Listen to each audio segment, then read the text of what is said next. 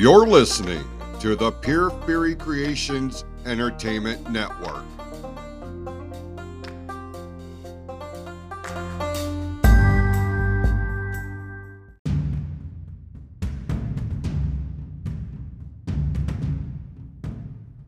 The views and opinions expressed on this episode are those of the speaker and do not necessarily reflect the views, opinions, or philosophies of the PFC Entertainment Network or any of the affiliates that make this show possible. This show has also been rated M for mature audiences only.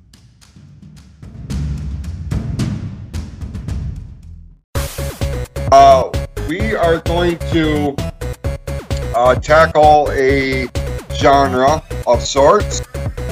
do, but you and I didn't have any clue what the hell we were going to do.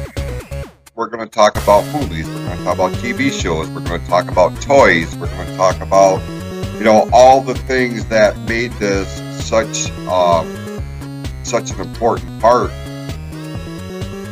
I love toys.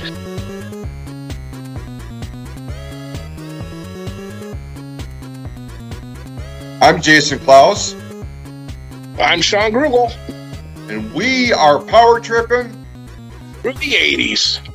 here on the PFC Podcast Network, powered by Anchor.fm.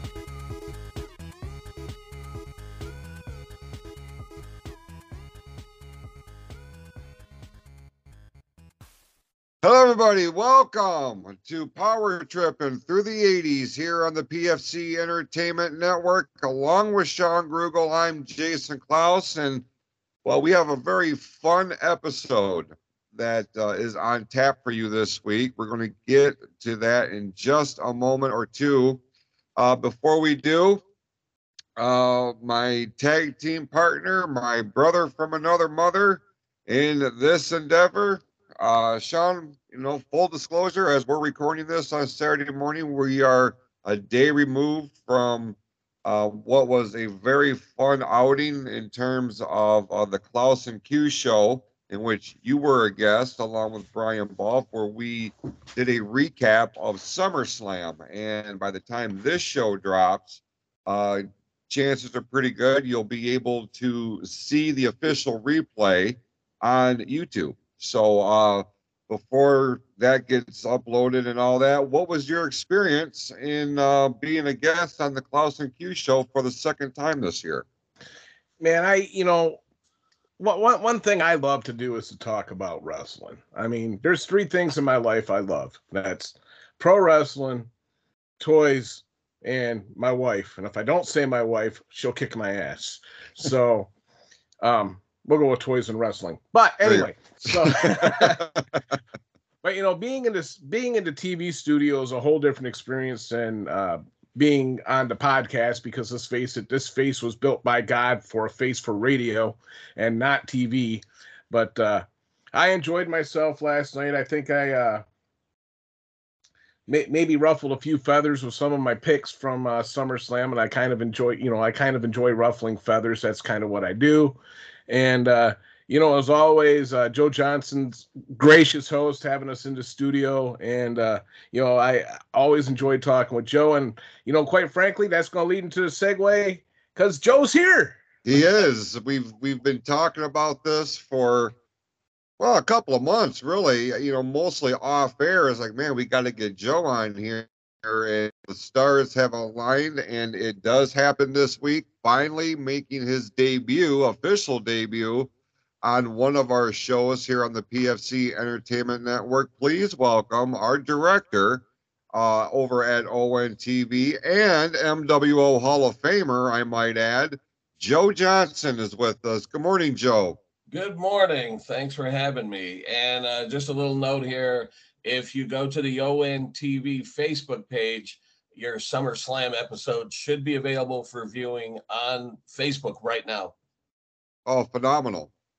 Phenomenal. So yeah, check that out. Orion ON TV over on Facebook, and you can see the official replay uh, from that show. And you know, Shawn kind of alluded to it, you know, a moment ago, and just how much fun that we have doing that show every month. And like he said, you're gracious enough to open the doors to us uh, to allow that to happen. We are actually booked for the, you know, between now and the rest of the year. So uh, stay tuned to all of our social media accounts for all of the upcoming dates for the Klaus and Q show. It's always a good time. And spoiler alert, since we had so much fun with WrestleMania and we had so much fun with SummerSlam, well, we decided last night that the November episode of the Klaus and Q show will be about the, the Survivor Series, a preview of the Survivor Series. So we're looking forward to that.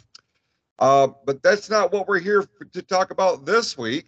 Uh, this week, and this is why Joe is on here. Joe, and I'll I'll let you you know kind of tell your story, but you know the common theme here is we're all about the 80s. We're all about looking back to a time that's much cooler, in our opinion, than what is happening in the here and now. Um, you are a collector of sorts. You have a very impressive co- collection. You have a very impressive, just a backstory altogether. But uh, as we tackle this particular topic, it is the iconic vehicles in TVs, in TV shows and movies. Um, where does this rank in terms of your collection? Like, I know you have a lot of different genres happening, but we're talking about the classic vehicles. I feel like this is one that is of, of particular interest for you, is it not? Yeah, it's my number one priority right now. Uh, I started uh, collecting diecast cars probably about 20 years ago.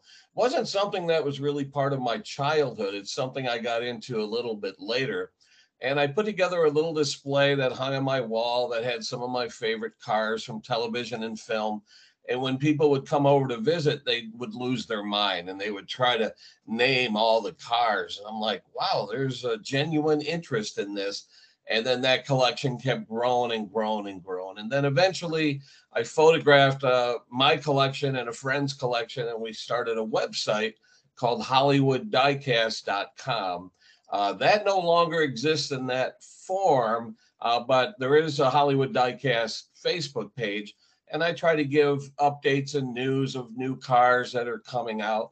Um, but that website changed my life. I've been featured on television for interviews. I've met celebrities, and I've actually got to see, and in some cases, sit in some of the most famous cars in television and film history. So yeah, right now the uh, the car collecting is uh, my number one priority. I, I can't afford the big ones. I have friends that collect the big ones. I collect the little ones, and you can kind of see my Batman collection. That's just Batman behind me. Uh, that's just a part of my diecast car collection. Of um, of all the ones uh, of all the cars that you have collected over the years, do you have one or two that is your ultimate favorite piece? And if you do, why is that your favorite? Well, the one that immediately comes to mind here, let me pull it out of my display case here. Um, this was kind of a big deal when this got released by Hot Wheels. Um, the original 1966 TV Batmobile has always been my favorite car. Um, as a kid growing up, that's probably what got me into having an interest in cars was the Batmobile.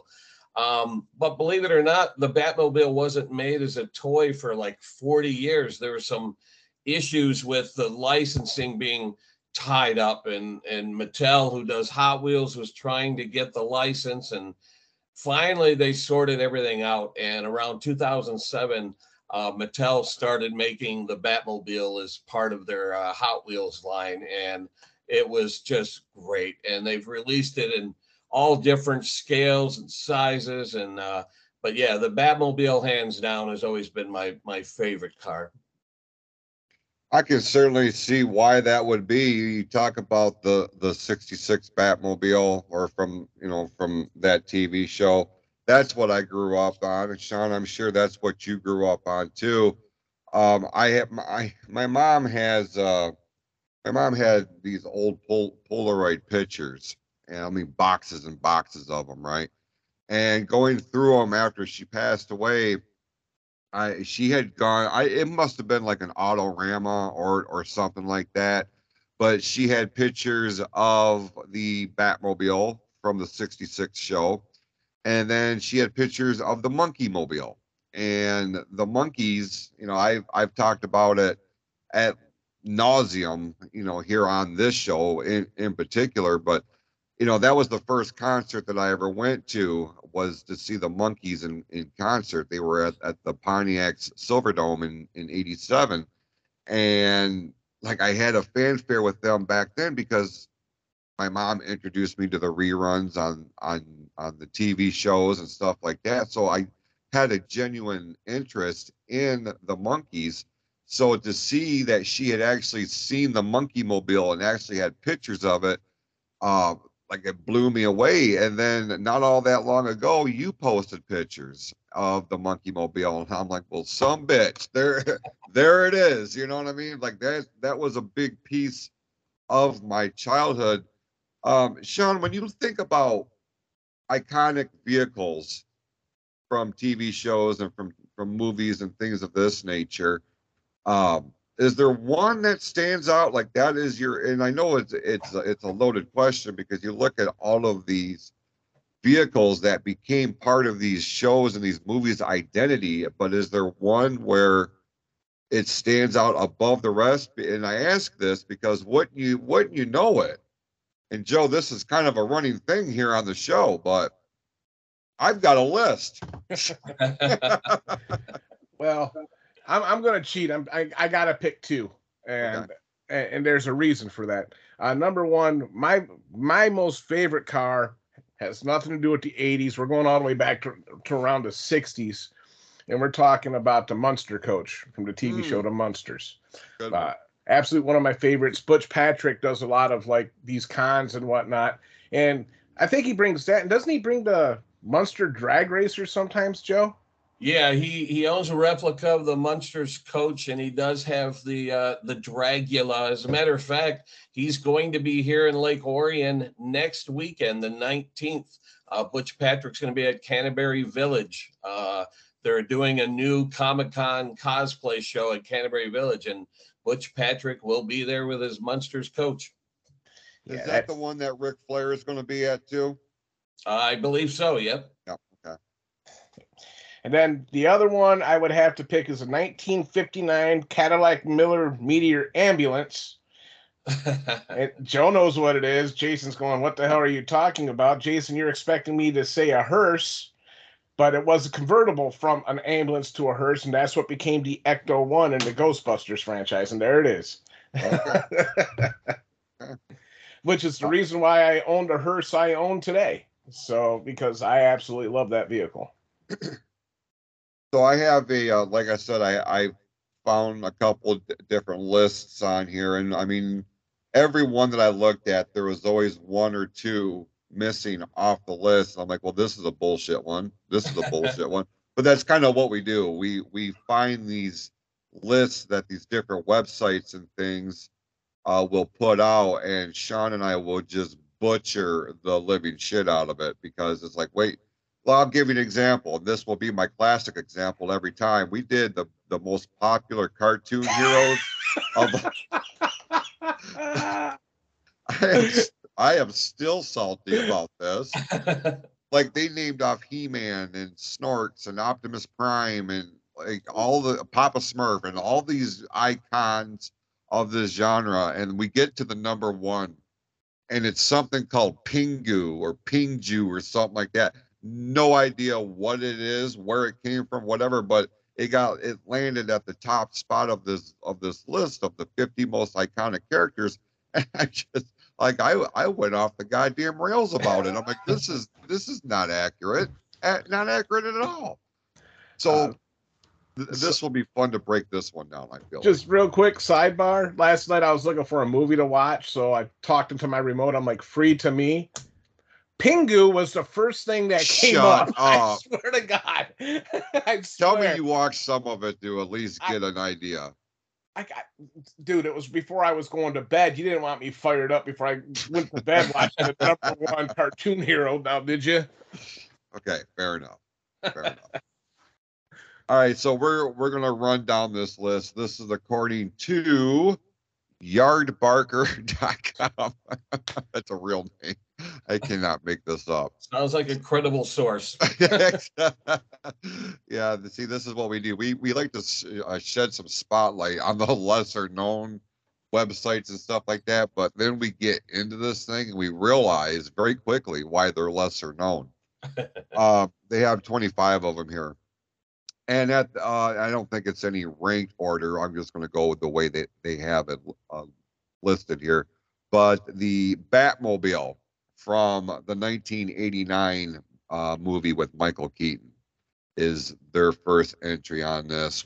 Of all, I mean, we we just sat here and talked about the 1966 version of the Batmobile. Joe, I'll, I'll ask you first when uh, when the 89 Batman came out and we got a, that first glimpse of the Batmobile, what was your first impression? I it gives me goosebumps. There's that scene in the movie where Batman is rescuing Vicki Vale and he says, "Get in the car." And she says, "Which car?"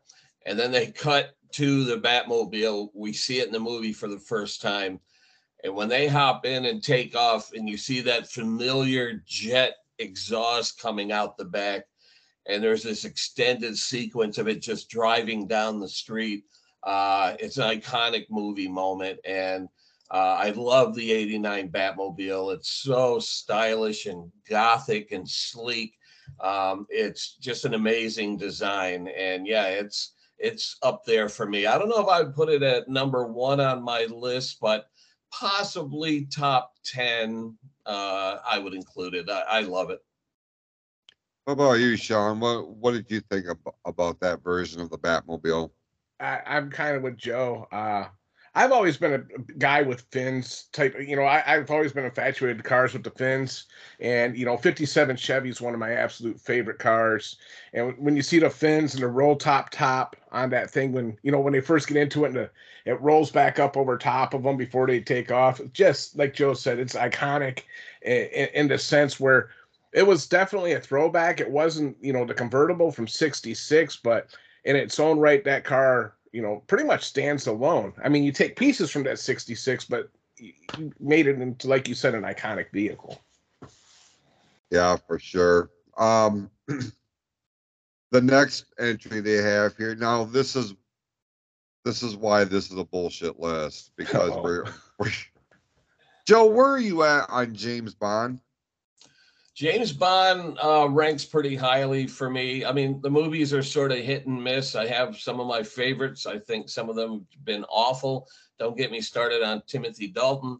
Um, but if I was to compile a list of iconic cars, there's a couple of James Bond cars that come immediately to mind. All right. Well, number two on this list is the Aston Mar- Martin uh, DB5 from Goldfinger in 1964. Are you familiar with this one? I sure am. And uh, when it comes to movie cars, that's very close to the top of my list. Uh, I'm a sucker for gadgets. I love cars that have gadgets, and we're talking ejection seat, oil spreader, uh, bulletproof shield, rotating license plates. It's elegant, it's beautiful. Uh, the Aston Martin DB5 is one of, if not the greatest movie car of all time.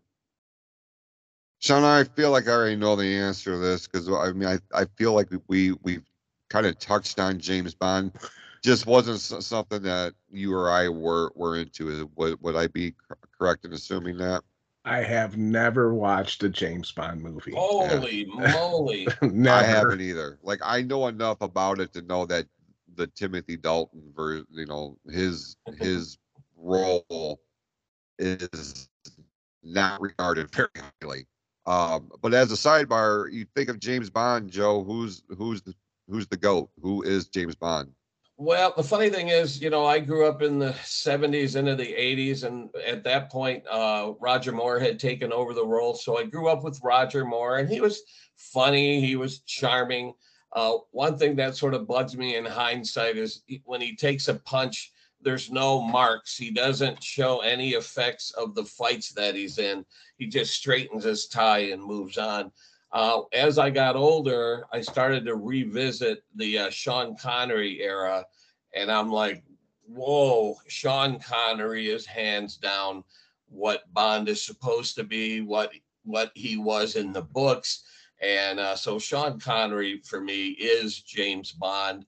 Even though I do like what Daniel Craig did with the, the movies uh, most recently over the last 10 years or so, when he takes a punch, he's bleeding, he's cut up. Uh, he really shows the effects of being out there and getting into scrapes. Um, but yeah, it's uh, it's Sean Connery for me, and uh, from the Sean Connery era, I go with the Aston Martin DB5. Uh, from the Roger Moore era, I go with the Lotus Esprit. And if you guys remember the famous scene where he drives off a dock into the water and it converts into a submarine, I do. uh, to that. me, that's one of the greatest movie moments of all time. Was seeing that car convert into a submarine. Uh, ah, I get goosebumps thinking about it. Awesome. I, I, I, it's very rare that I talk to somebody that has that kind of passion or fanfare for James Bond. So to hear your enthusiasm about this character that self admittedly, Shawn and I don't have a whole hell of a lot of experience or exposure to just because it wasn't our thing. But I like, I appreciate what James Bond is in terms of his stake in in in the industry of movie making. Like it's one of the better known characters, reoccurring. It's been going on for generations at this point. There's been over a handful of people that have portrayed this character, and they're still going strong with it. Like they're looking for the next guy, I guess, you know, or what, whatever.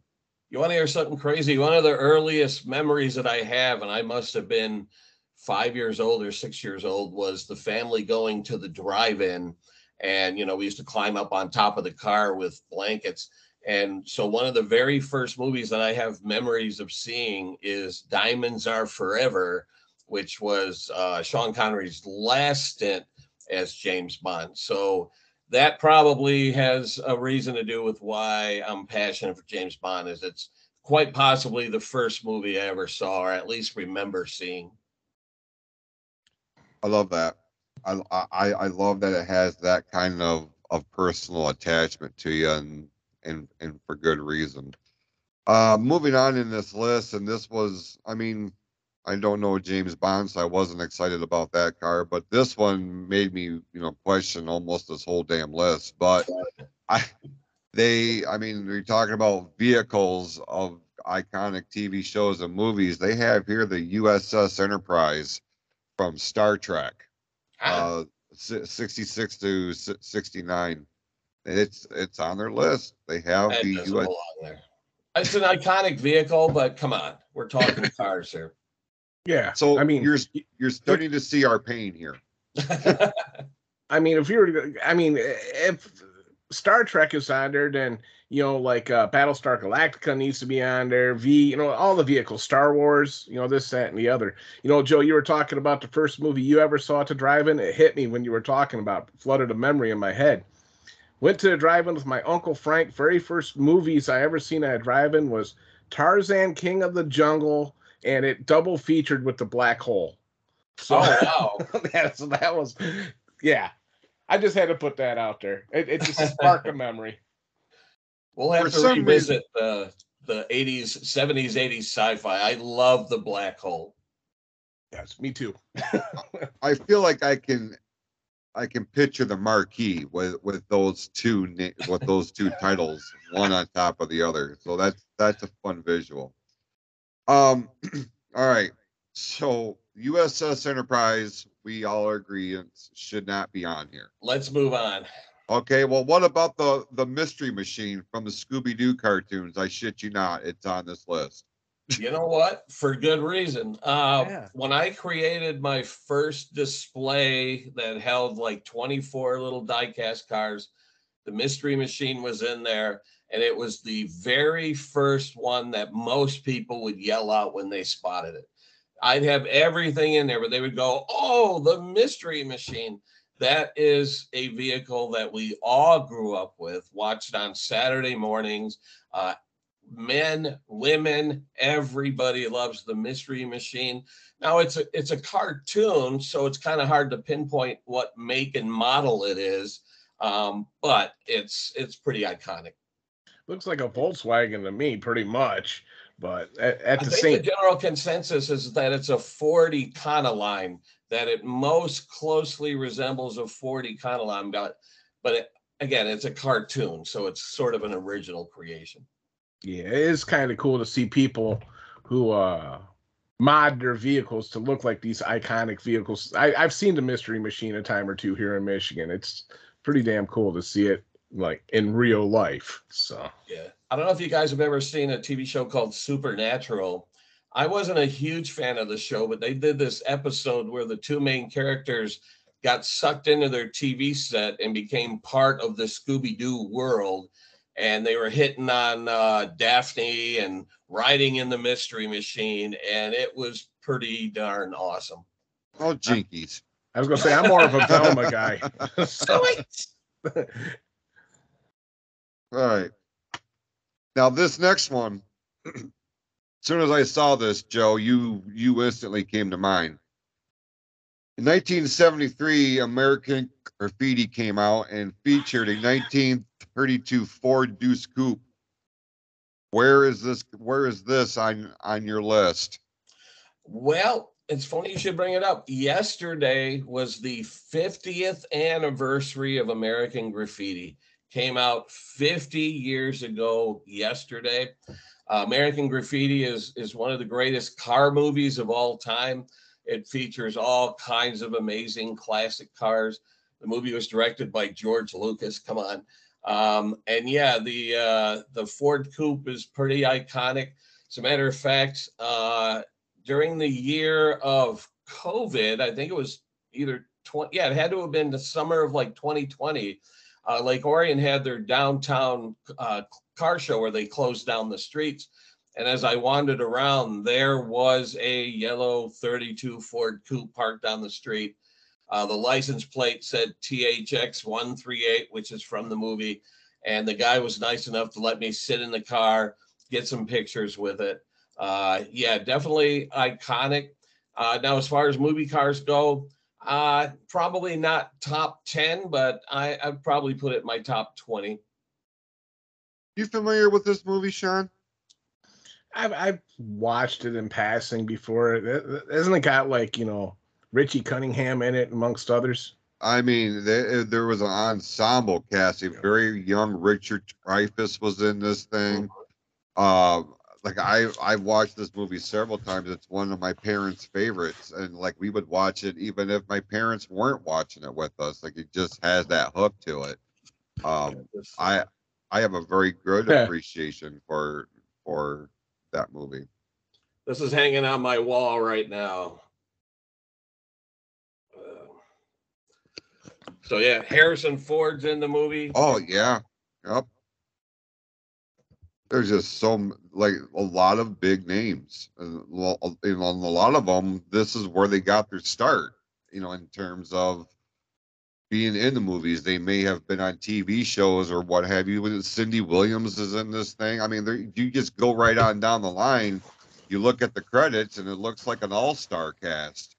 Um, Yeah, and I think this movie is what led to the rise of the popularity of 50s in the 70s and 80s because after American Graffiti, we got Happy Days, uh, we got Grease, of course. Uh, so yeah, there was this wave of nostalgia for the 50s, kind of like what we're doing now for the 80s. Yeah, great, great example for sure. And that's we we've talked about that here. Now this is where we are in our lives where you know our kids are are have this great interest in this era that we grew up in, much like I did when like I wanted to know all things about the 60s, you know, when my parents were growing up, you know, because just so much shit happened during there and all these landmark you know genres of entertainment and then what was happening in the world around us you know kennedy's and vietnam and like all of it. So yeah that's where we are now and it's kind of it kind of blows my mind.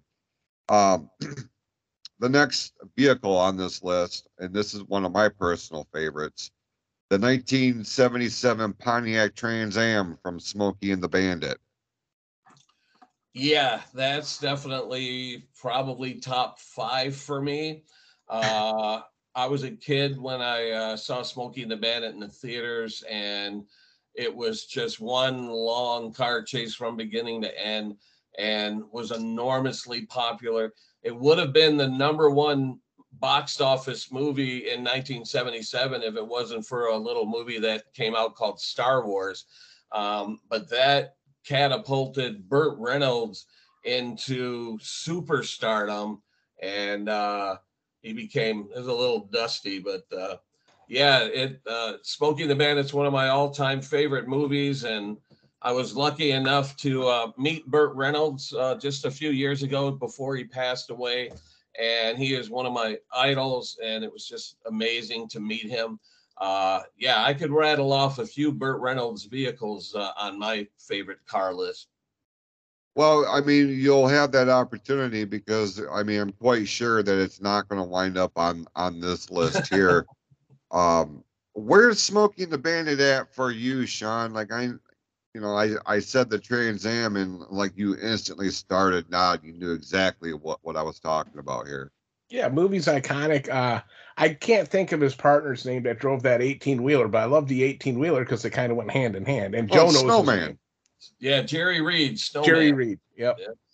Yeah, that uh that tractor trailer, the the the what was it, the stagecoach scene painted on the side of it. I mean, those two vehicles, I mean, like I said, they went hand in hand. Like when he would roll the Trans Am up into the back of it to hide from the police and you know, pop back. I, I it's a great movie. great movie. I think of Smokey and the Bandit. I think of the car, and then I I think of Sheriff Justice T. Buford. yeah, yeah. Some bitch. Some bitch. Jackie Gleason, Unleashed. He was awesome. He really was. It's- He is what I watch that movie for. His he, his uh, like From what I understand, a lot of his dialogue was improvised by him. that's my understanding too. Completely w- went off script, which he was notorious for, is my understanding. That maybe not so much with the honeymooners, but when he got into making movies and stuff like that, he was very much the alpha male and all of that. Make Oh, no yeah. mistake about it. Legend. Uh, Yeah. Joe, I- I'm sorry. Go ahead. I was just gonna say his character Master Bates and the toy. it's just amazing. Um, you made mention, you know, the Smokey and the Bandit. What would would have been uh, the number one movie of 1977 had it not been for this little science fiction vehicle called Star Wars. And what you know it, the Millennium Falcon is uh, is next on this list as in terms of Huh. iconic vehicles. it's an it's an iconic vehicle, but if I was creating a list like this, I would probably include the Land Speeder before the Millennium Falcon. Uh, that's more of a car, even though it's futuristic. Uh, so I would rank the Land Speeder higher, but yeah, the Millennium Falcon is, is pretty iconic, but I don't think it belongs on this list. My favorite in Star Wars was the speeder bike. Actually, that's closer to a motorcycle than a car. So That's true.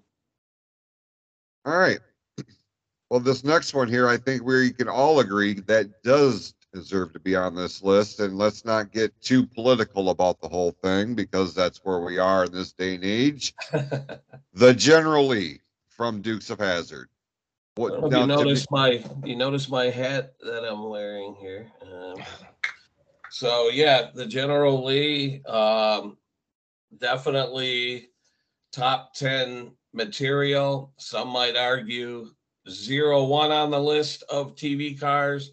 Um, but yeah, you know, the Dukes of Hazzard is one of those shows where as a kid, the, my family would get pizza. We'd all gather around the TV. We watched the Dukes of Hazzard. It was fun. It was innocent. Um, it was uh, exciting, and uh, only with the passage of time did people kind of start to turn on the show. But everybody involved in the show said uh, that it was innocent and fun and fun. And uh, I agree. I think the General Lee is, when it comes to TV cars, is right up there near the top and one of the greatest cars of all time. I feel like this was the first real vehicle that stands out to me in terms of ones that I remember as a kid. Like this is this one and the A Team van, um, where that's what made the show for me. Shawn, is the General Lee one one of those vehicles that is almost bigger than the stars of the show? It, it, absolutely is. I mean, the General Lee, Lord knows how many vehicles they went through jumping that son bitch all the time. But General Lee, I mean, yeah. oh yeah. As, as, soon as you saw it, you knew what TV show it was. Uh, much like you said, the A Team van. Me, as soon as I think about TV iconic vehicles, the first one that comes into my head right off the bat is KITT from Knight Rider. Um, and, and, and, they made KITT a star of that show by giving it a voice. You know, Mr. Feeney. Um, yeah even though you know the Hoff was in it, KITT was the star of that show. Yeah, yeah, and I've been lucky enough to have met most of the cast of the Dukes of Hazzard. They're all super nice. They treat their fans well. They embrace the uh, the part of history that they become. And uh, I'm so lucky to have met a lot of them. I have some autographs behind me, and uh, yeah, it was a part of my youth, and uh, I'll always cherish the Dukes of Hazzard. And you know, it's interesting when the when the controversy happened regarding the General Lee and the flag and everything, and Warner Brothers said we will no longer license uh, merchandise from the Dukes of Hazzard or the General Lee. What happened? Everything exploded in value. Everything became worth a ton of money. So I have a couple of Dukes of Hazzard pieces that are worth hundreds thanks to this boycott I gotta ask Joe, what's your take on Vance and Coy? I don't like to talk about them. Uh, you know, uh, it's it's you know it's kind of like fake Jan on the Brady Bunch, you know, or whatever. Uh, to me, it's John Schneider, Tom Wopat. Those are the Duke boys for me. And uh, yeah, I don't uh, I I don't like to think about Coin Vance too much. so a sidebar to the General Lee controversy. Uh, many you guys may be familiar with a musician by the name of Kenny Wayne Shepherd. Um, he was about to be inducted. He was invited to be inducted into the Rock and Blues Hall of Fame. Now, Kenny Wayne Shepherd is a car collector, and he went. He took to Instagram, and this was during the pandemic he went to uh, his Instagram and posted a picture of himself with one of the replicas of the General Lee. He bought one of the cars used in the show. Well, the organizers of this particular Hall of Fame got wind of it and revoked the, his invitation into the Hall of Fame because he owns a General Lee. Is that the most dumbest shit you've ever heard? It is. I mean, people grew up with the show. They love the show. And I went to Duke's Fest years ago, and there are literally hundreds of replicas. The, the Dodge Charger is actually a rare car now because not only did the Dukes of Hazzard production destroy hundreds of them, but everyone buys a Dodge Charger and, and mocks it up to look like the General Lee. There's a love for this car, a passion for this car and nobody should be judged uh, based on their love for this iconic car of their youth. It's ridiculous. Totally agree. Um, now coming in at number nine here, their ninth entry is the Ferrari from Magnum PI. This register? Yes, uh, here it is right here. Um, it is definitely one of the most iconic uh, cars on television. And if we were to just talk about 80s cars, then we're talking top five. Uh, Shawn, you mentioned KITT, the A Team van. Uh, Magnum PI's Ferrari is about as iconic as it can get when it comes to television. And uh, Hot Wheels had the license to do Ferrari cars for a short period of time. And so they produced uh, the Magnum Ferrari and a couple other Ferraris. And then they lost the license, and that caused those cars to skyrocket in value. Uh, so I have a little Magnum PI shrine that's uh, I should have insured because it's worth so much money right now. Uh, but yeah, the uh, the Ferrari is great, and this interestingly, the same model Ferrari is the one that Christie Brinkley drove in the Vacation movie. Remember that when she pulled up alongside Chevy Chase? Yeah. So yeah, just uh, an iconic car, one of the all-time greatest TV cars. Definitely top five for me on uh, as far as TV cars go. Shawn, it's funny because last week we we were talking about this came this came up in conversation because we were tackling the interesting facts of the 1980s, and one of the things that was listed there was uh, the in the TV show Miami Vice, they had to doctor up a Corvette to look like a Ferrari because they didn't have an actual Ferrari for the first couple of seasons. So to see a, a Ferrari from Magnum PI on, on this list made, made me chuckle a little bit. I don't mind telling you. Yeah. Well, you know, speaking of Miami Vice, and I'm sure that'll be on the list there somewhere, but uh, because the production had used these fake Ferraris, uh, Ferrari wasn't too happy about that. And I think they threatened a lawsuit. And what they ended up agreeing on was that they were going to destroy that Daytona Spyder. I don't know if you guys remember, there was an episode where it blew up on screen and they replaced it. Ferrari sanctioned the white Testarossa and gave their blessing that throughout the rest of the series, that's the car that would be featured on Miami Vice. So Interesting. Joe, I how was- many cars do you got sitting in front of you right now? Uh oh, probably a couple hundred. you mentioned one, I can reach and grab it. All right, well, grab this one. KITT. From Knight Rider is next on this list, coming in at number 10 here.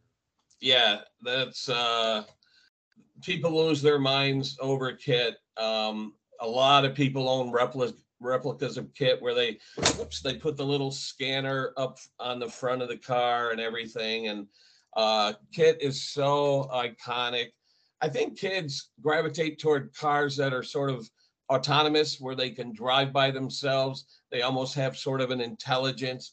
You look at herbie the love bug chitty chitty bang bang you know stuff like that.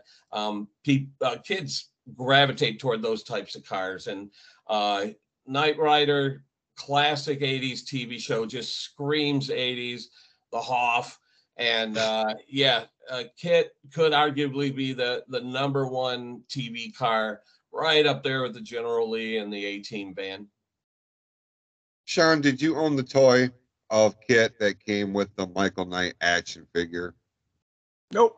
No, man, No. I I'd almost give anything to, to find one of those. I, I had one when I was a kid. The car itself was about this long and stood about that tall off off the off the ground. It was a decent sized toy, and it came with a full action figure that you can put in there, and the, the little light bar in the front. If if you took a flashlight and went across of it, it looked like it did the little dancing gimmick back and forth. You hit a button, it said a couple of key phrases um i mean we we've talked about michael knight we know what your um man crush on the hoff as it is um any, anything else you want to add on to Yeah, here What what I was what I always wanted, and my buddy had one. Do you remember? It was a ride-on kit car. It wasn't necessarily Power Wheels. It was you know it was a pedal car, but it was Knight Rider. I like a think big wheel Yeah, it was like a big wheel. You put you pushed. Oh, that's what it was. It was the tricycle. The tricycle yes. Knight Rider, big wheel. yeah, Yeah. like the dashboard and everything. Yeah. Yep, yep. That thing was that thing was badass. Now, if I was to put my ass on one now, it'd probably get stuck in the crack of my butt. But you know, um, I, I'd sure like to have one of those, you know, hang up from my ceiling or something like that. It- it- that was pretty damn cool trike. Now, I never met uh, the Hoff, but just a few months ago, Mr. Feeney, William Daniels, was in town at the Motor City Comic Con, and I had him sign one of my Hot Wheels Knight Rider cars. So that was pretty cool, but still hoping to meet the Hoff someday. What did Mr. Feeney think when you handed him the Knight Rider car instead of mentioning Boy Meets World? I don't think he was surprised by that because No. my generation remembers him from Knight Rider. And I personally was surprised that every time I would bring up his name, people would yell out, Boy Meets World. I'm like, come on, man. it's Knight Rider. That's Right. that's my generation. Yeah, mine too, because I didn't watch episode one of Boy Meets World. Just did not it, like by the time that show was popular, either my attention was well, I'm sure it was. It was it was focused exclusively on wrestling because once wrestling came across the radar, like everything else just went off to the wayside. I didn't give a shit one way or the other. I had Oh. a had a Topanga crush, so I watched it. Yeah, see, I had no idea who in the hell that chick was until a handful of years ago, and, the, and even then, I had to ask, well, what what is what is she? What what's her gimmick? you know. Um, now my brother probably would have been like, "Oh my god," and I kind of feel like he had a picture of that chick in his bedroom, but um, you know, I just like I said, the whole TGIF thing, like that that was, I was uh, uh, apparently beyond that, but just barely because, you know, I was starting to figure out what the hell I was going to do and where I was going to be, in this TGIF lineup was very much a prominent thing. Like everybody was talking about it. I just didn't watch. I go, all Growing Pains. I watched Growing Pains, but I mean, Boy Meets World and and all that. Like, nah, nah, not a clue, not a clue. now, this next entry is low key, one, probably in my top five, just because of my sentimental attachment to it, and it makes me chuckle for so many reasons. Because you think you hate it now, but wait till you drive it. The family truckster from vacation. Yeah, definitely a classic. If you look closely, you can see Aunt Edna on the top of the car here. Uh, yeah, classic 80s car. Uh, I have a couple of friends that own full size, mostly replicas of uh, TV and movie cars.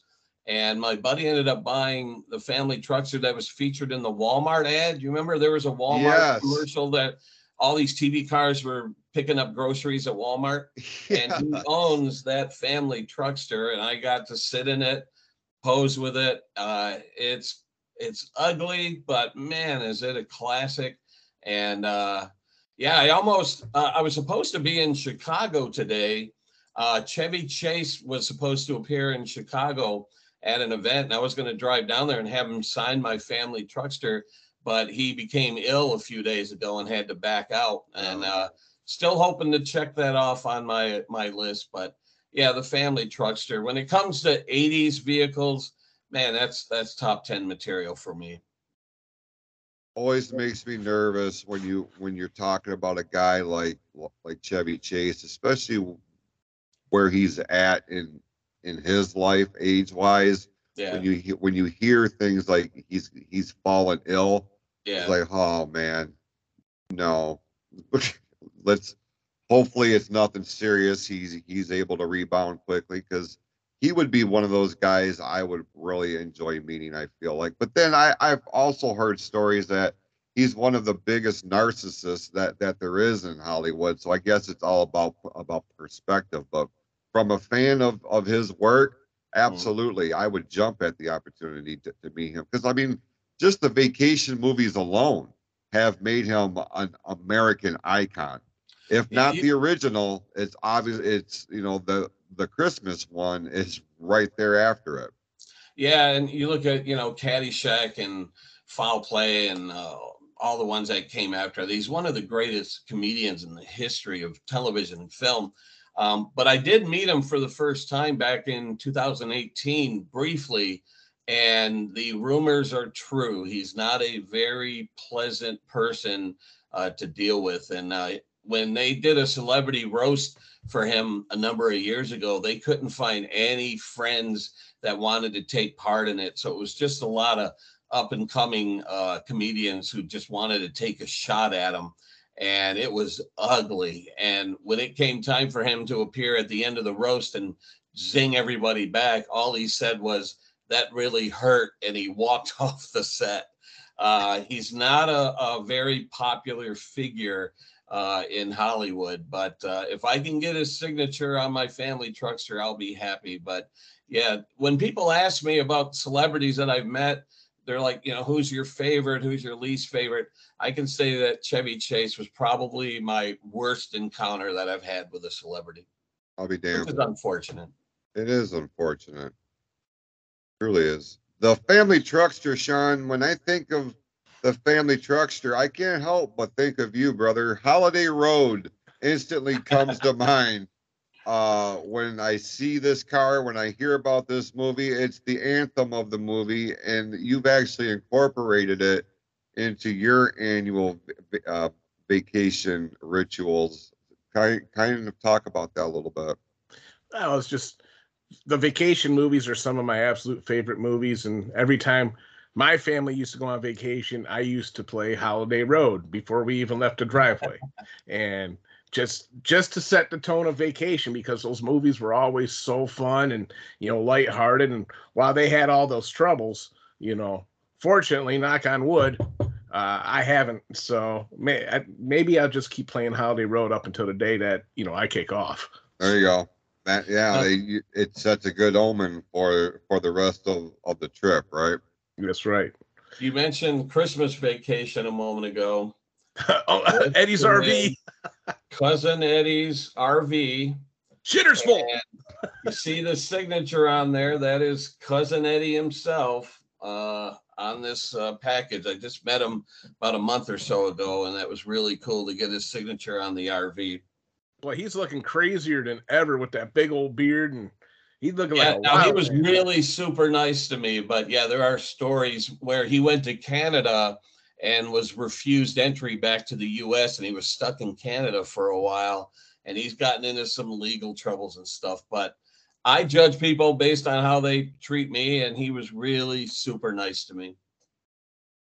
I feel like he's one of those guys that's going to go one way or the other, all based on number one, what his mood is at that time, and number two, how he's approached. Yeah, exactly. I I get that vibe from him, like he's going to be the the sweetheart, you know, that uncle or that cousin Eddie is, or he's going to be completely off his rocker.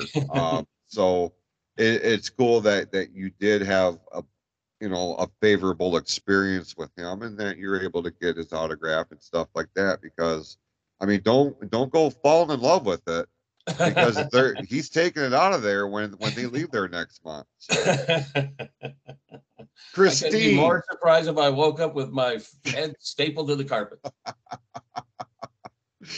oh god damn it man we just one liners right after another with that movie all right 83 1983 the movie christine comes out and it features a 1958 58 plymouth, Plymouth fury Fury.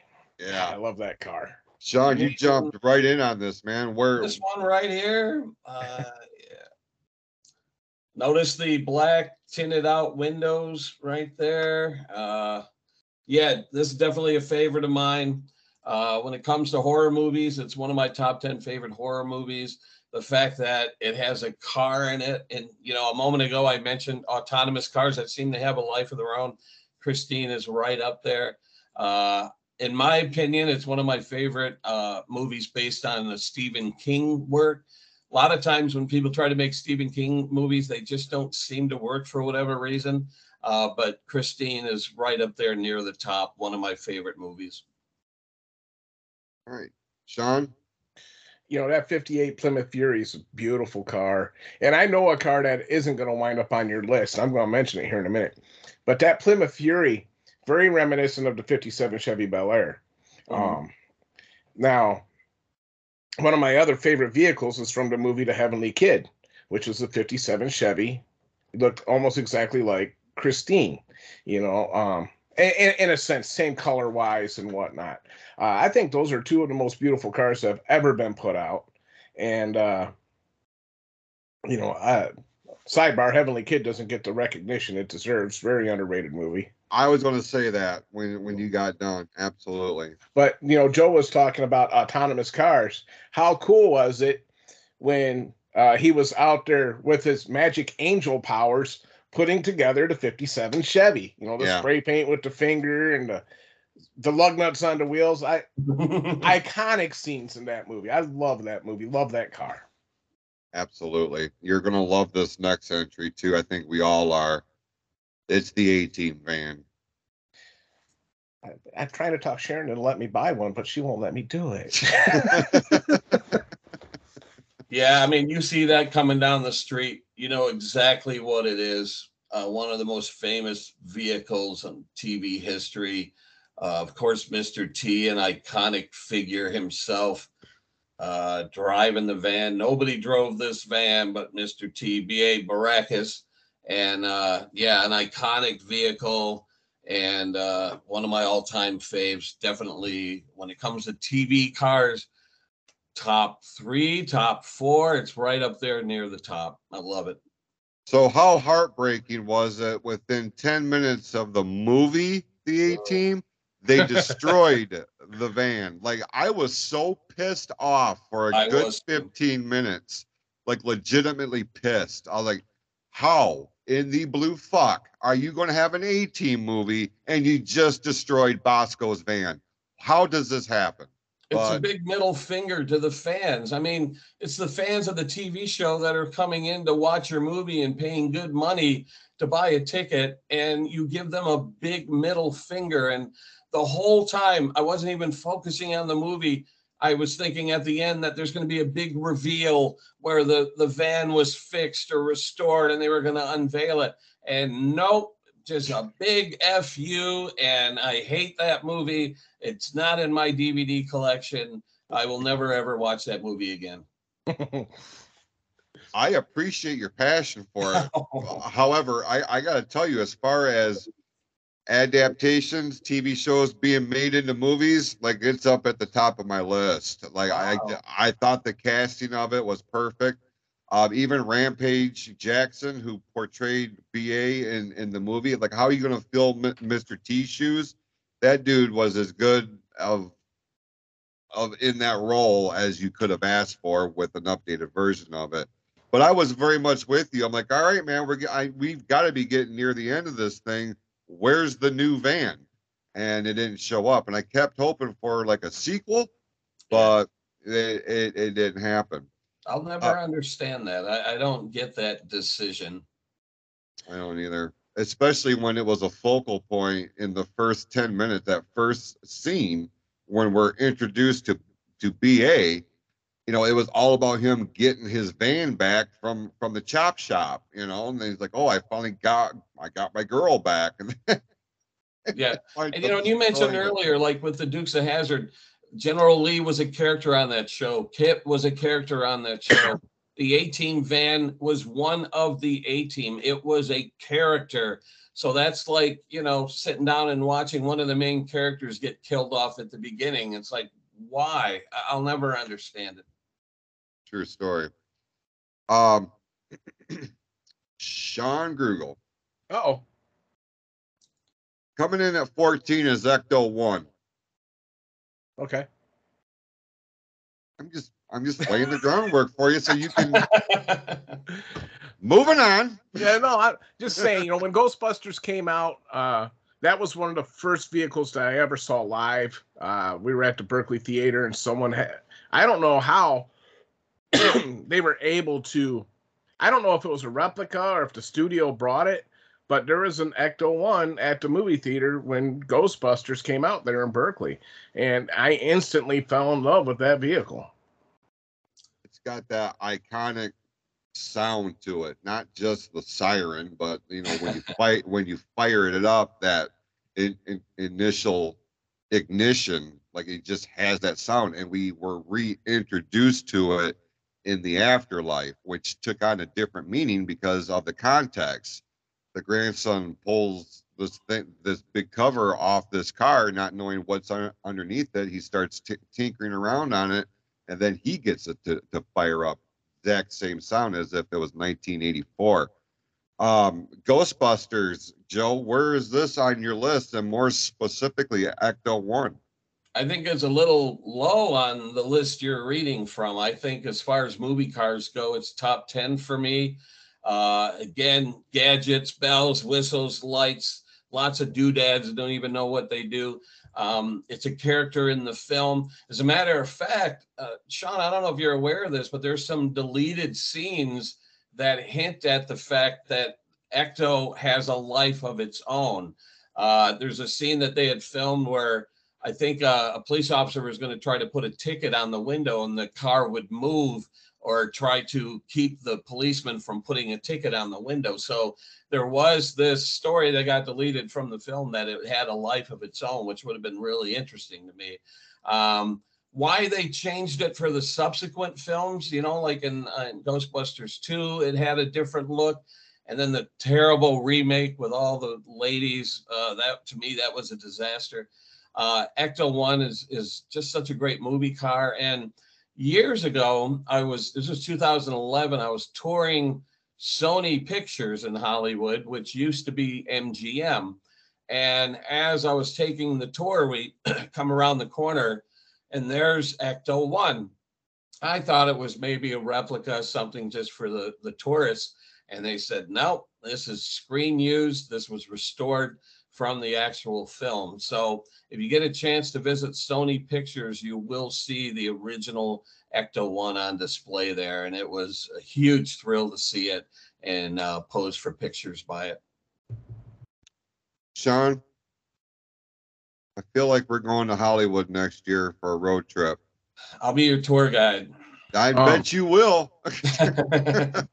Bring bring bail money because I'm sure I'm going to jail from trying to steal some of these vehicles. So- Well, I mean, it may be kind of difficult to kind, you know, steal Ecto One or another iconic vehicle from a sound stage or what have you. Perhaps you should dial it back a little bit, like maybe this next entry in terms of the uh, biggest vehicles in movies or TVs. Well, it's Pee Wee Herman's bike from Pee Wee's Big Adventure.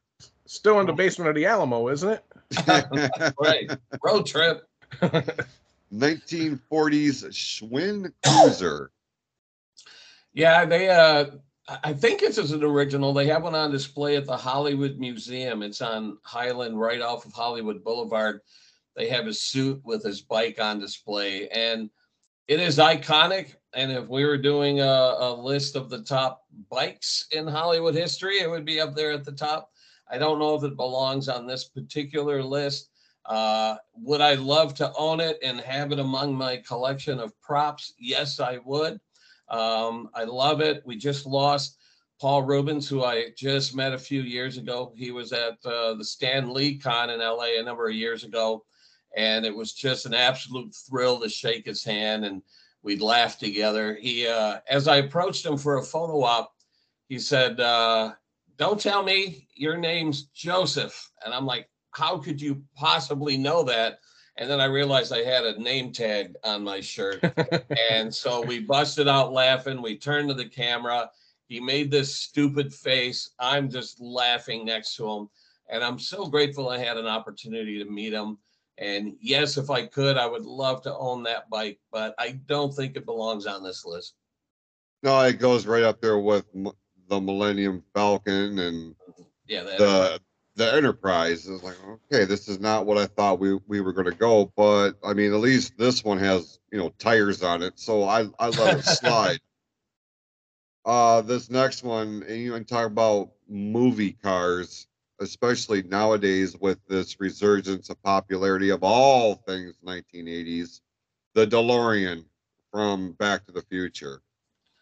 Yeah, now you're speaking my language here. Um, right up there at the top of my list with the uh, Aston Martin, the Batmobile. Um, this is right up at the top of my list, the uh, DeLorean. Uh, as a matter of fact, I just recently, I'm going to kind of toot my own horn here, but uh, I write an article for Cruisin' Media. It's a publication. And if you look in the bottom right corner of the cover, look who's standing next to the DeLorean. That is me. And uh, I just wrote an article about the uh, history of the DeLorean and how it got involved with the production. And I actually reached out to Bob Gale, who wrote and uh, co created Back to the Future, and Kevin Pike, who was the special effects supervisor on Back to the Future.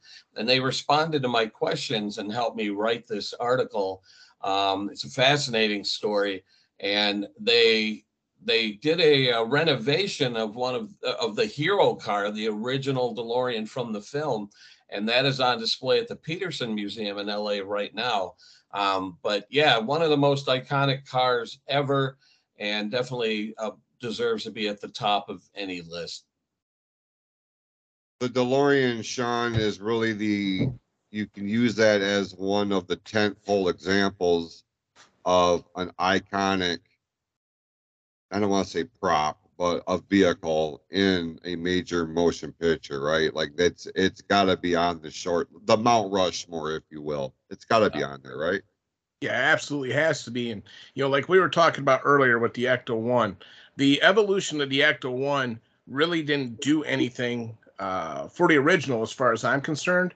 But when you look at the DeLorean and you look at the different incarnations through Back to the Future one through three, you know, adding the Mr. Fusion, adding the ability to fly, you know, but you kept the integrity of the original vehicle. Uh, to me, that's what makes that one so iconic because you basically kept the same character through three different movies. It just was able to evolve just a little bit more.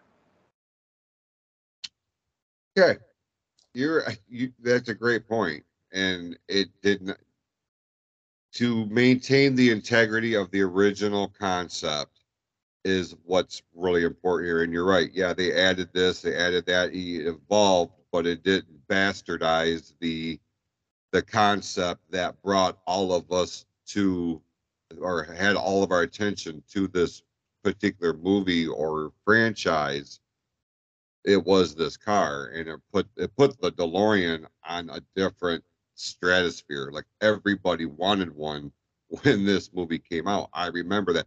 I was so far away from even starting uh, my driver's training, but like at the same time, is like I knew enough to know where I want one of these goddamn cars. what what because it just looked cool, you know. I and I realized it wasn't going to take me back in time, but it was different than anything else that I had been exposed to at a very young age. Like I was eight, nine years old when Back to the Future came out. So, you know, to see the DeLorean in in in its primitive form, you know, as it you would see it on the, on a car lot or or or whatever, you you, you knew like, man, that is a unique vehicle. And if I'm if, if I have a favorite vehicle at that point, it was the DeLorean but it wouldn't have happened had it not been for Back to the Future, at least for me. When I uh, wrote the article on the DeLorean, uh, I learned some interesting facts, and just the DeLorean itself, prior to Back to the Future, has a, an amazing backstory. John DeLorean worked for General Motors. He designed the Pontiac GTO. He gave the world the GTO, and uh, he left GM. He had these visions of making his own motor company, and he he hired a designer, and his name escapes me right now, uh, to design the look of the DeLorean. And I I was surprised to find out the same designer uh, designed the Lotus Esprit, which I mentioned earlier was featured in The Spy Who Loved Me, that turns into the submarine. So if you were to compare the two cars, they have a similar look. Uh, but then DeLorean got into all these legal troubles and was arrested for uh, drug distribution and all sorts of stuff. And even though he eventually was acquitted of all charges, which I don't think a lot of people realize, his company went bankrupt. Uh, Johnny Carson was an investor. He had a DeLorean because he was an investor, and it broke down while he was driving the car in LA and had to be rescued uh, on the streets of LA. Imagine Johnny Carson standing mm-hmm. next to his broken down DeLorean. So the car itself has a fascinating history and it may have been, you know, forgotten to time if it wasn't for this movie that elevated it to iconic status. And uh, and then the merchandising of the movie, you could find the DeLorean in all forms. Hot Wheels has the license, and uh, it, has been released in every scale imaginable. And some have working lights and sound effects, and yeah, definitely uh, one of the all-time greatest Hollywood cars of all time. This next one here, um, its visual impact in the movie it's featured is minimal but impactful because all these years later, we're still talking about it. The Ferrari from Ferris Bueller's Day Off. You know, the one that goes busting out the back of the goddamn hmm. garage and falls Wow, through the wow. ravine. Yeah, Yeah. I will. That's even though that that that car's role in that movie is minimal. That's one of the scenes that people recall most when we talk about Ferris Bueller. Would Would you agree with that? Yeah, this um this car is one of the more valuable Hot Wheels in my collection. Again, it was another Ferrari that Mattel had licensed to make. They did the Ferris Bueller Ferrari. When they lost the Ferrari license, the, the car became incredibly valuable. So in its packaging, sells for about 150 to 200 dollars for a car that I paid about six bucks for. Um, yeah, it is iconic. And uh, just recently, I don't know, I don't know if it's still there, but just recently, the Henry Ford Museum in Dearborn had it on display, the original car from the film. And uh, whoever owned it at the time, when they were restoring it, they found that the muffler and the exhaust was crushed. And that was evidence that it was an actual screen used car because you remember the Star Wars scene where the car is flying over the camera and it comes down hard on the Yeah. pavement and it crushed the exhaust. So that had to be repaired. Um, but yeah, it's a beautiful car. Uh, it's a, a California Spyder, and uh, gosh, when people see it, they they lose their minds. It's it's a such a great car. Yeah. Do you have any personal attachment to this car, Shawn, or was this just a prop that just went flying out out the garage? Dude, no. See, you you you talked about the garage. My favorite part is when they drop the car off so they can go to the to the baseball game, and you got the guys, the car porters, taking out and they're joyriding it and they're jumping that son of a bitch all over town. Right. That's one of my favorite parts of that whole movie. and then you kind of got to feel bad for Cameron at the end. Sitting in the back, Yeah, he, he- he was so despondent. That guy. he did have. I- I'll never understand this. The whole film is set in Chicago, but Cameron wears that Red Wings Gordie Howe jersey throughout the entire film. Hey, that's awesome. I, I don't know why it made it into the film, but it, that was great to see. especially at a time when when the rivalry between the Detroit Red Wings and the Chicago Blackhawks was at an all-time fevered pitch. Yeah. You know, they they were hated rivals in in the well, they're two of the original six, and and they're so close in proximity. Like Detroit and Chicago have long-standing rivalries in just about every sport, but at that time, especially hockey.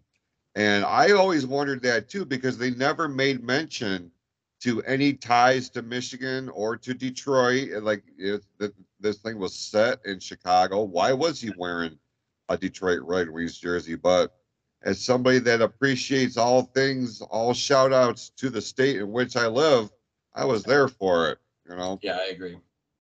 Um, the Mirthmobile, the 1976 AMC Pacer that was featured in Wayne's World.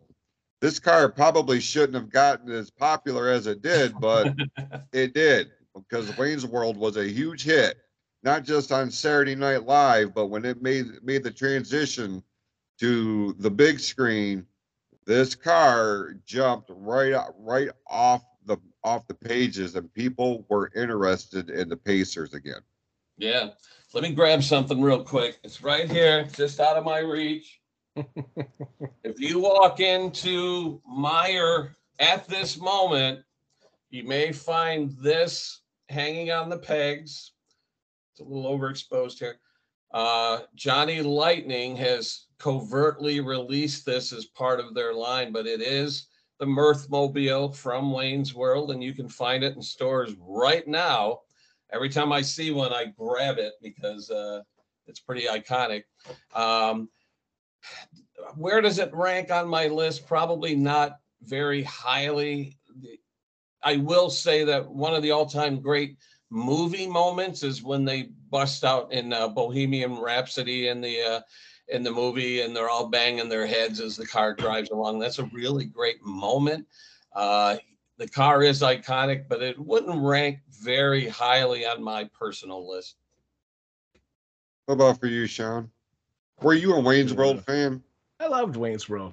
Makes me feel kind of funny, like if I was climbing the rope in gym class, you know. well, yeah, the the car, like Joe, it doesn't rank very high on the list. I'm surprised that it's on the list uh, before a few others that I, you know I have in the back of my head that hasn't been mentioned yet. Um, this next one we're gonna wind up skipping right over because I can't. Yeah, I we can make arguments for Star Wars or for Star Trek and Star Wars and all this shit. This next, and I don't mean mean to cut you off, but um, fi- finish your thought, and then I'll tell you what's next on on this list. my thought. Yeah. Did, did you did you have any more? No, I'm sorry. I wound up getting a text message from the food pantry. My apologies. Oh, that's fine. Um, no, Wayne's World. Eh, you know, it doesn't it doesn't rank high up there at all. So Okay. sorry. Okay. Well, how about the magic carpet from Aladdin?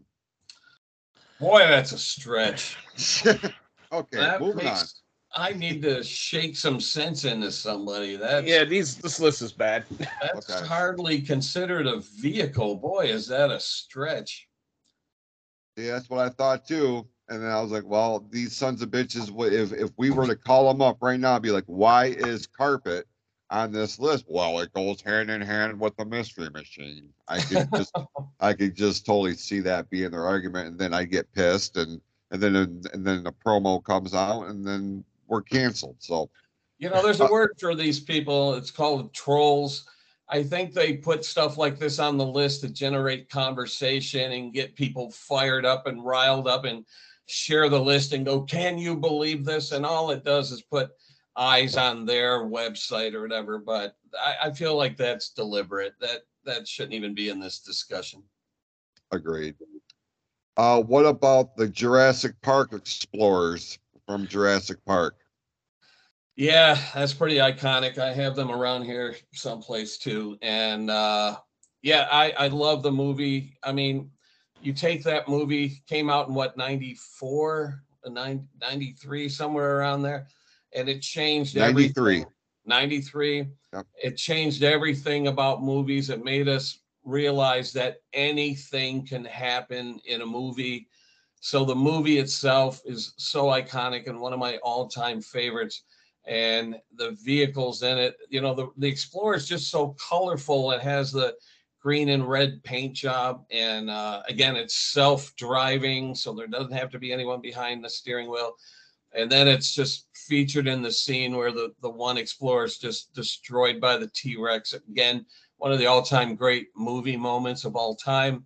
Uh, but right up there with the Explorer, you know, you'll see occasionally driving around the streets of the Detroit area, uh, the Jeep, the Jeep Wrangler is pretty iconic too. And, you know, I, I love the scene where uh, the T Rex is chasing the Jeep Wrangler and Jeff Goldblum's in the back and he's, you know, must go faster. And they cut to that mirror that says objects in the mirror are closer than they appear. The T Rex is right in there. And uh, so those are really great movie moments. So because that movie and those moments are so iconic, that elevates those vehicles pretty highly on this list. Jurassic Park on on your radar, Shawn? It, it is. I mean, those vehicles, you know, like Joe said, they're they're pretty iconic. Um, but again, uh, to me, they they don't really rank up there with like a DeLorean or KITT because they really weren't their own character. They were literally vehicles in the movie. You know, I mean, we do see uh, people who go and they do mods and rebuilds, and you know, you do see some of these Jurassic Park vehicles driving around here in Michigan. But uh, fact of the matter is, is uh, while they are pretty iconic on my list, they they probably wouldn't even break the top ten. What about the Mutt Cuts man from Dumb and Dumber? Oh, jeez. John, Wanna hear Shawn, the you want to start annoying on that one? Go ahead. I I mean, from from where you put the gas to to the tongue hanging off the grill. I mean, yeah, pretty iconic vehicle. Um, but a- again, it's one of those vehicles who, while it lent a sense of direction as to how the characters in the movie were written, um, I don't think the vehicle itself lended a whole lot of character to the movie in its own right. Now, would I flip out if I saw a Mutt Cuts vehicle driving down the road? Hell yeah, I would. I'd probably chase it down and get pictures of it if it when it was fu- fueling up. But uh, at at the same time, again, probably not another vehicle that would break my top ten. Uh, it's funny you should say that. There is a Mutt Cuts vehicle that drives around the streets of Detroit. My friend owns it. He brings it out occasionally. And like you said, people lose their mind. I think it's a big nostalgia factor. You know, the children of that era remember that movie fondly. It is a hilarious movie. And and so when they see that furry vehicle driving down the road, they lose their mind. It doesn't rank very highly on my list, but I get it. It's a, it's an iconic vehicle. People love the film. There's the nostalgia factor. Uh, so I get it. It's just not very high on my list. Uh, this next one shouldn't even be on the goddamn list. The bus from Speed. Huh. Interesting. I I have a diecast replica behind me in my little display case, but uh, the the movie was a huge blockbuster. It elevated Keanu Reeves and Sandra Bullock to superstar status.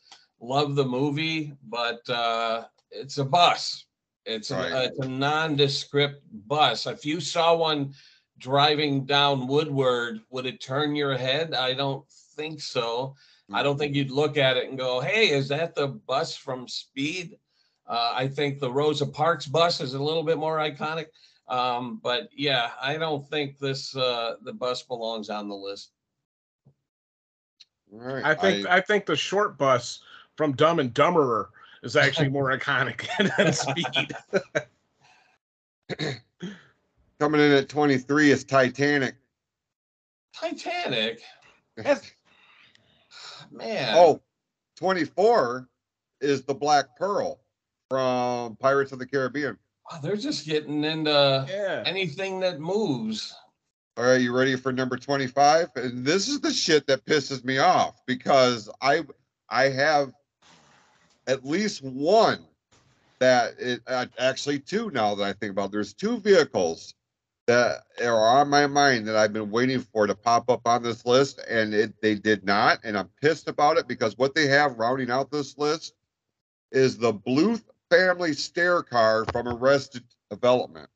Now, as somebody who's never watched that show, I have no fucking idea what this is. Nope. Me neither. I would recognize it if I saw it, but again, like you, I, I haven't seen hardly any episodes of the show.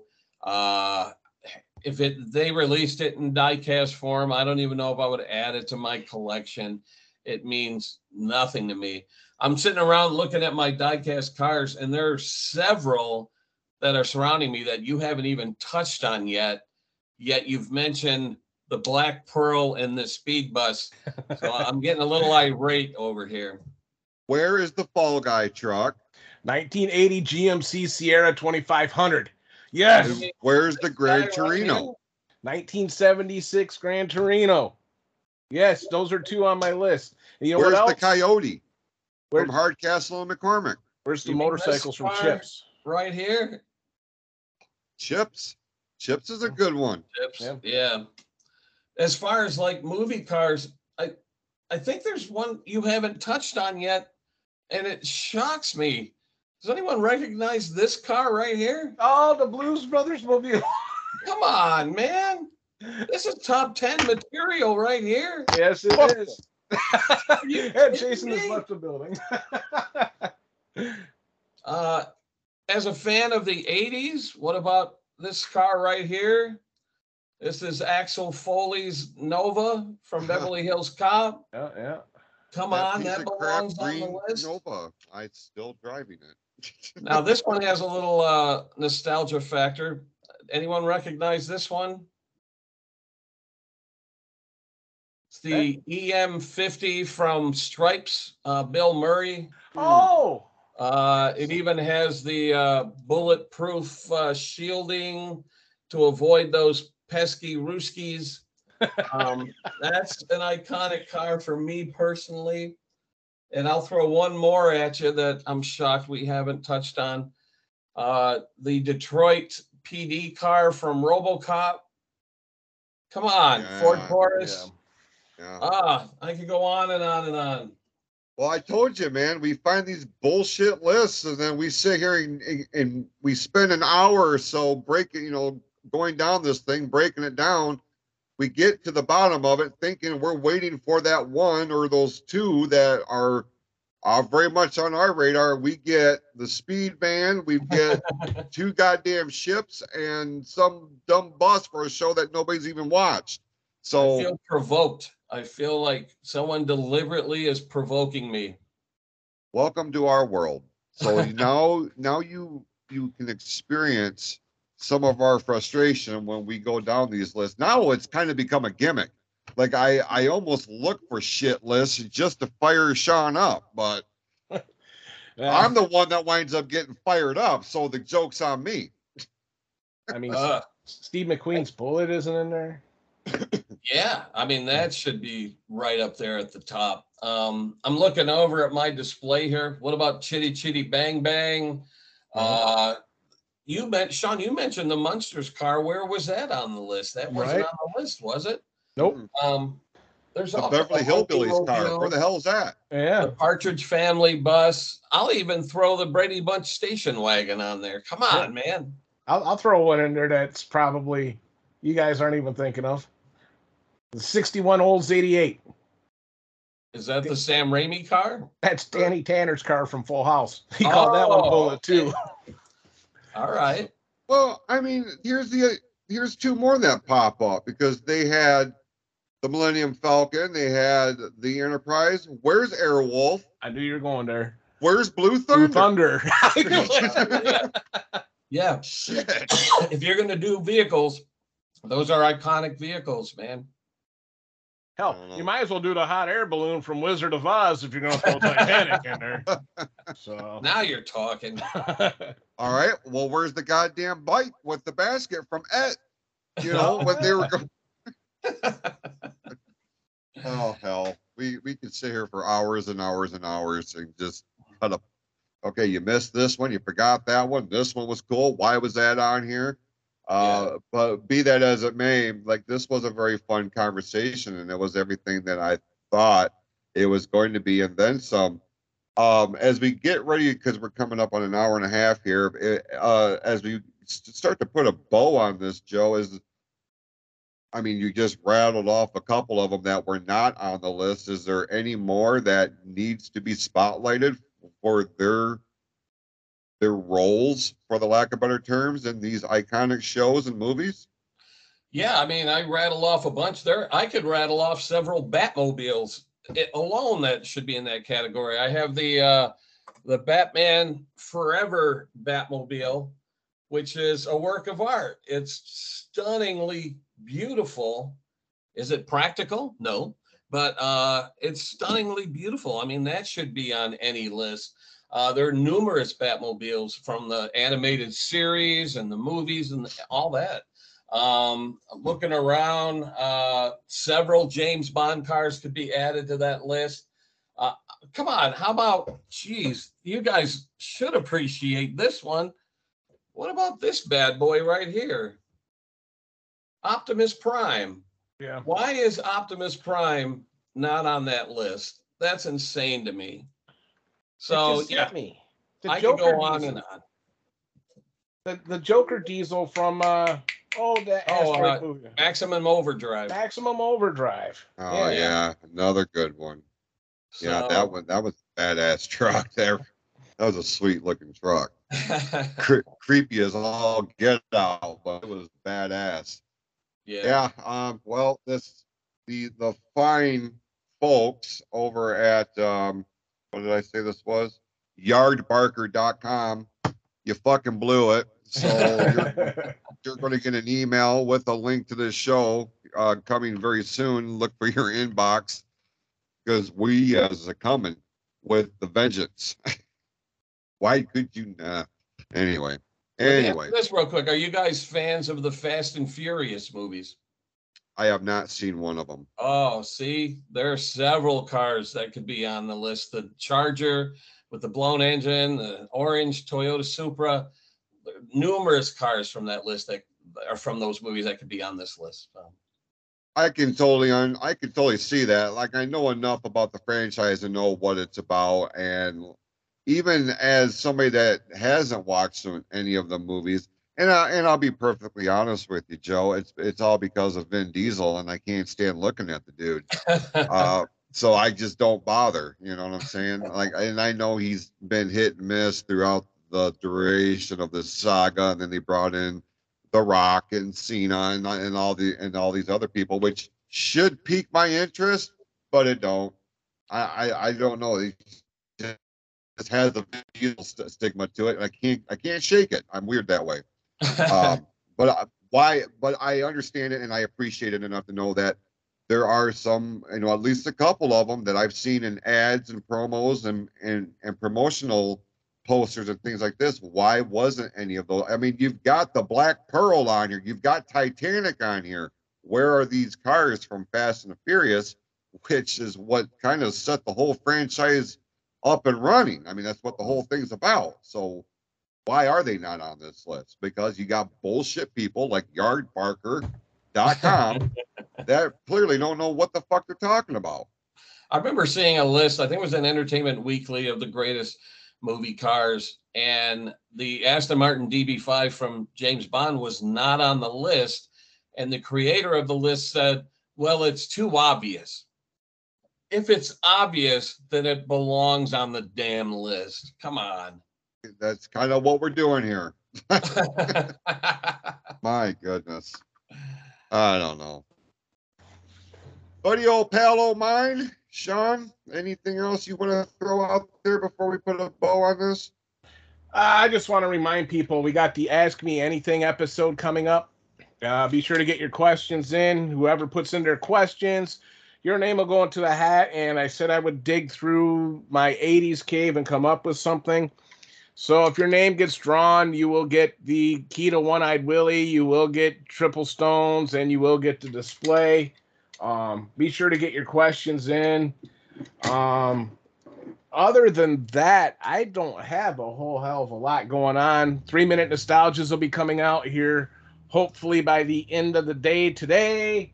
And I don't know. Send me your suggestions for three minute nostalgias because I'm starting to burn out a little bit. So send send me those and uh, yeah. Other than that, Joe, thank you for coming on the show. I've been wanting to get you on here forever and ever and ever. Uh, you know, with your with your knowledge of vehicles and movies, and I'm so jealous of your Back to the Future display, and you know, yada yada yada. Uh, I appreciate you coming on, man. Thank you. Thanks for having me. And uh, if you get a chance to come out, check out Dream Cruise. That's next weekend. And uh, my friends with their TV and movie cars will probably be over by Dugan's Irish Pub. And uh, Jason, if you're driving by and you see the original Monkeemobile parked out front, stop by, say hi. We'll get a picture of you uh, with it or in it. Uh, that may be out there on Woodward uh, during Dream Cruise. So uh, stop by and say hi. I'll be out there. I would absolutely love that, actually you know, just because of the ties that it would have to my mom and, and, and all that. So that would be something very cool. Um, if I can make that happen, uh, I certainly will. And I, and I appreciate that, Joe. Um, what Shawn was alluding to a little bit ago, next week is our special Ask Us Anything episode, where you, the listeners, have the opportunity to literally ask us anything. Send in your questions, your comments, um, either to a DM on the Power Tripping through the 80s Facebook page or the PFC Entertainment Facebook page or uh, Klaus to the Heart at gmail.com. And we've gotten a few of them. And uh, at least one has, it's going to get Shawn fired the fuck up. And I'm looking forward to um, asking him that on the air because I gave him a preview of sorts. And like just in that two minutes that we talked about it then, I'm like, ooh, this this is going to make compelling audio for for next week. But you have to get them in to us by August the 19th so that we have time to look at them, to put them in order, and to record the show. And then the show itself will drop on August the 23rd. So we we like you you have full reign.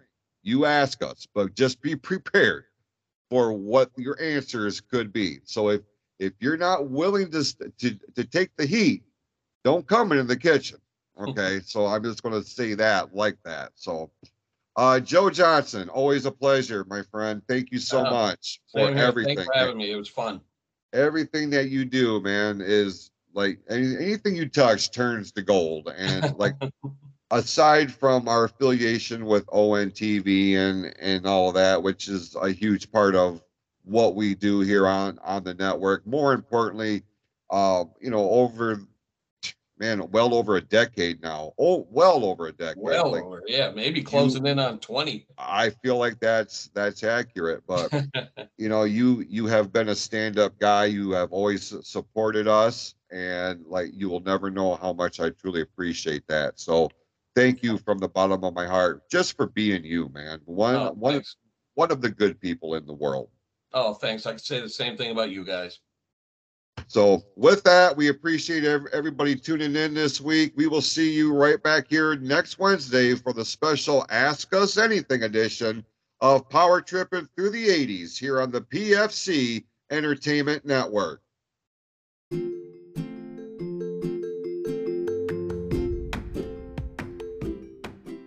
Hey, it's me, Billy, again, and I'm here to tell you about all of the cool merchandise that is now available at the official online store of the PFC Entertainment Network. Now, along with all of the individual stores from all of the shows, there is a new section for back to school stuff. It's that time of year, and we have to think about getting ready for the next school year. Well, if you are a fan of any of the shows of the PFC network, there's a whole new section of new merchandise, notebooks and mouse pads, and even new apparel with cool new designs to go back to school or to go back to work in. Whether it's Klaus the Heart, Power Tripping Through the 80s, Turnbuckle Time Machine, The Real Podcast, The Heat Vent, and even the new show, Say What. And if you're over there, be sure to check out another new section that is all about the namesake of this network, a whole new legacy merchandise line for the one and only Pure Fury Jeff Klaus. So check it out. Head over to cafepress.com forward slash PFC Network, the official online store of the Pure Fury Creations Entertainment Network.